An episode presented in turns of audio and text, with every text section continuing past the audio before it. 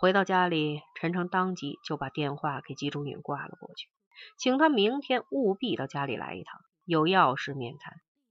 陈诚嘻嘻哈哈的骂道：“妈的，狗日的东西！大过年的你也不来领导家里走动走动？”季中允二话没说，答应明天一早就赶过来。第二天，陈诚找个事儿把佩家支出了门。上午十点多，季中允到了，两个人打了一阵哈哈，陈诚就把话转入了正题，说：“中允，我想问问你手下那个税务所长犯事儿的事儿。你是说张阳光？他和你？”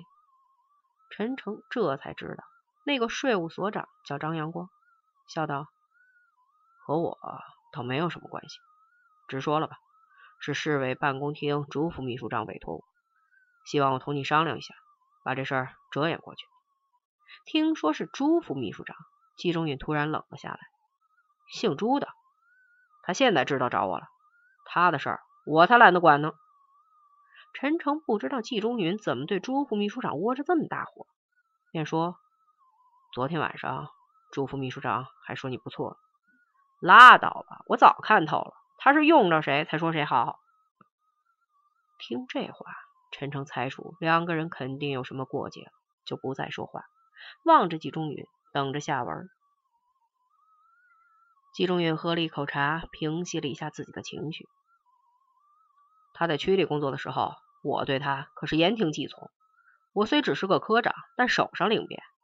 他个别找到我说，区里要给市里和中央要项目，需要一些活动经费。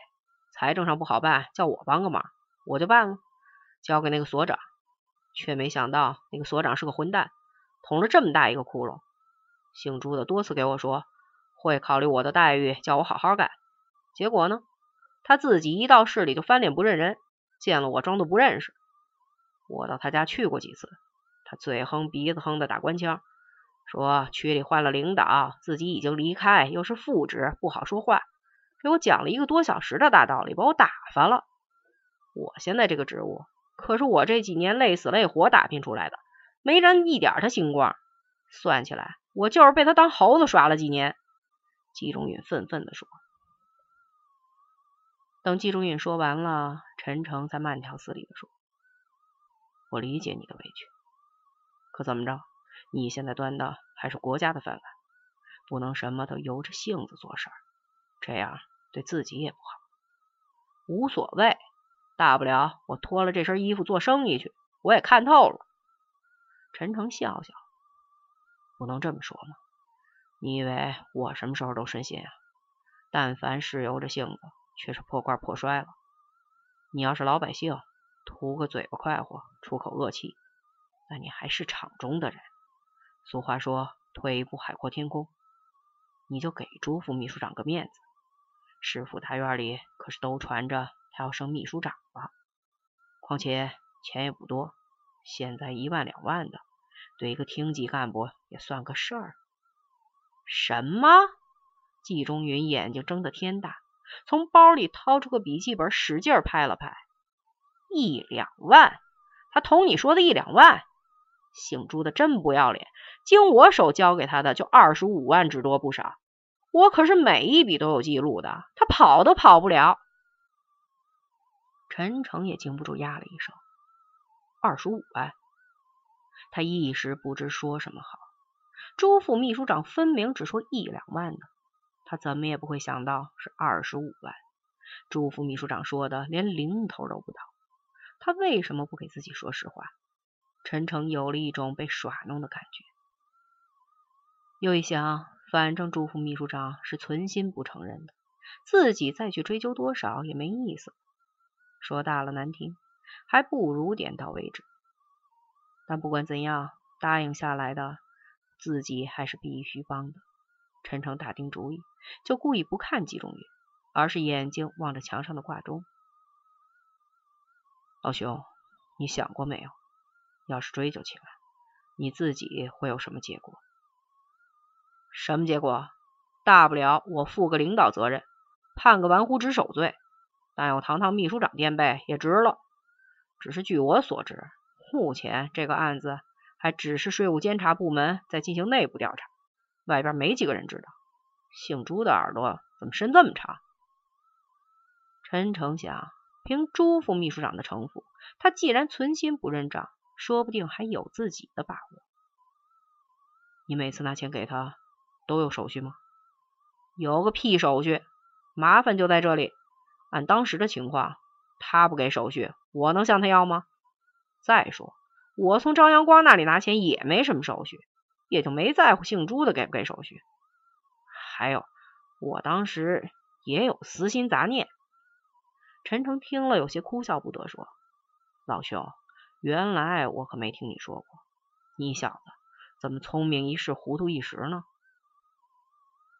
季中允一副追悔莫及的样子，嘴里咕哝道：“老虎还有个打盹的时候呢。”既然如此，陈诚说：“你也只能站着翻身，死不认账。”你想想，万一查起来，朱副秘书长什么都不认，你只能吃不了兜着走。至于你的笔记本，只是你单方面的登记，充其量只是办案的一条线索，根本不能作为法律依据的。事情水落石出，张阳光毙掉，朱副秘书长撤职或判刑，你也少不了坐牢，岂不是三败俱伤？只要你死不认账，线索到你这里也就断了，同朱没有任何关系。既然同他没有任何关系，朱也就没有必要避嫌，很方便问这个案子。你们是哑巴吃饺子，个人肚子里有数。他帮了你，大家一了百了；他不帮你，你在当场扔出重磅炸弹，搞他个人仰马翻，也还不迟。季中允不说话了，一个劲儿的抽烟。陈诚也不催他，让他一个人反复权衡利害去。陈诚想。真是人不可貌相。朱副秘书长平时那么一个老狐狸，怎么想着让税务局一个科长给买单呢？如果不是立令指婚，肯定就是出门撞上鬼了。也不知他当时是怎么想的。老兄，那我只好以你的意思办了。过了好半天，季中允把半支烟在烟缸里掐灭了，有气无力的说。今天我就厚着脸皮在你这讨酒喝了，我们哥俩可是几年没一块一醉方休了。陈诚这才放心了，忙说：“好，好，你也不是外人，我打电话让佩佳回来，我俩就在家里好好喝几杯。”陈诚放下电话，季中允又说：“自己兄弟我也不避了，我帮了他姓朱的，也不能白帮，黑不黑总得抹一道。”他得给我个交代，这好办。你要他帮什么，只管说，我一定转告。有你这句话，我就放心了。季中允说着，这才勉强露出了笑容。陈诚突然想起还有一件重要的事，说：“中允，我差一点就忘了，你的那个啥登记簿，到时候万一办案的人满起来，到你家来个大搜查，岂不坏了大事？”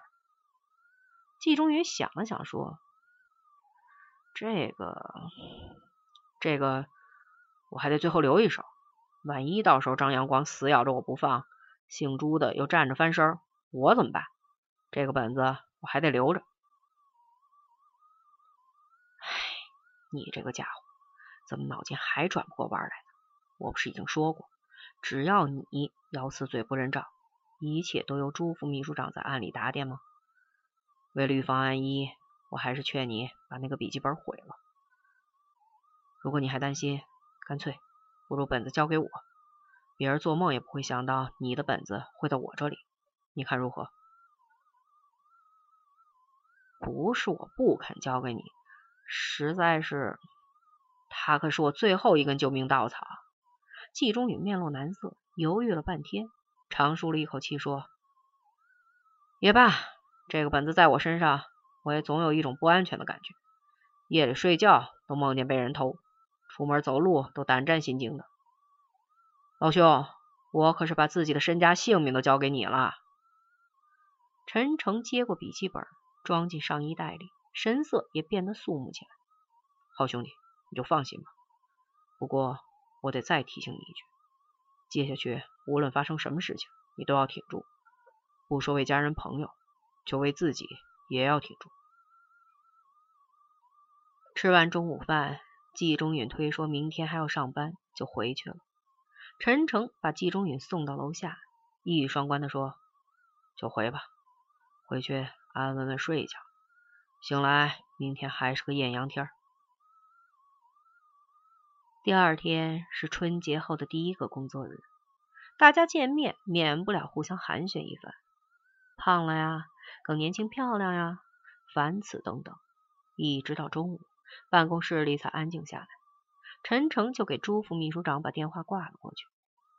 朱秘书长，有个事儿我跟你汇报一下。是这样的，昨天我见到崇文区税务局的季中允了。这个同志是我老相识，工作能力是很强的。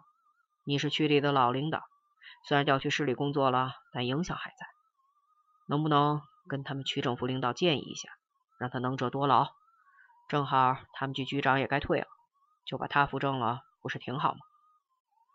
朱副秘书长说：“这个同志我也了解一些的，行吗？